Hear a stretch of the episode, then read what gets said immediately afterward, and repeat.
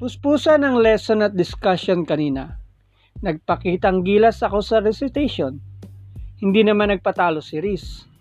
Masasabi kong mahusay talaga siya. Gayunpaman, desidido akong talunin siya. Hindi ako pwedeng magpa-apekto sa nararamdaman ko para sa kanya. Ibang bagay ang pag-ibig. Ang karangalan ay once in a lifetime. Hindi ko pwedeng piliin ang pag-ibig ni Riz over honors. I have to compete. Pero gusto kong mahalin si Riz. Hindi naman na niya ako sinusungitan. Madalas nga kami mag-usap at magpalitan ng kuro-kuro at saloobin over intellectual matters. I always have fun talking with her. Ang sarap niyang kausap. Ayaw niya lang na binibiro ko siya. At kung dati ay nagpaparamdam siya sa akin, ngayon ay hindi na.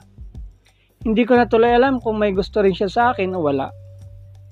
Kapag umi-interest Romeo sa aming usapan, saka lang matitigil ang aming usapan. Visit na bakla? Kung kailan ako enjoy na enjoy sa pagtitig kay Riz, saka naman na eksena, panira ng diskarte. Hinatid namin si Riz sa bahay nila. Kasama ko naman ang grupo, sina Gio, Rafael, Nico at Roma. Kanina ko lang napatunayan na hindi pala totoong may boyfriend si Riz.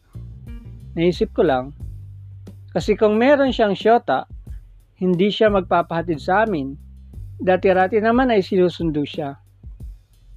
Natuwa naman ako sa hinuha ko.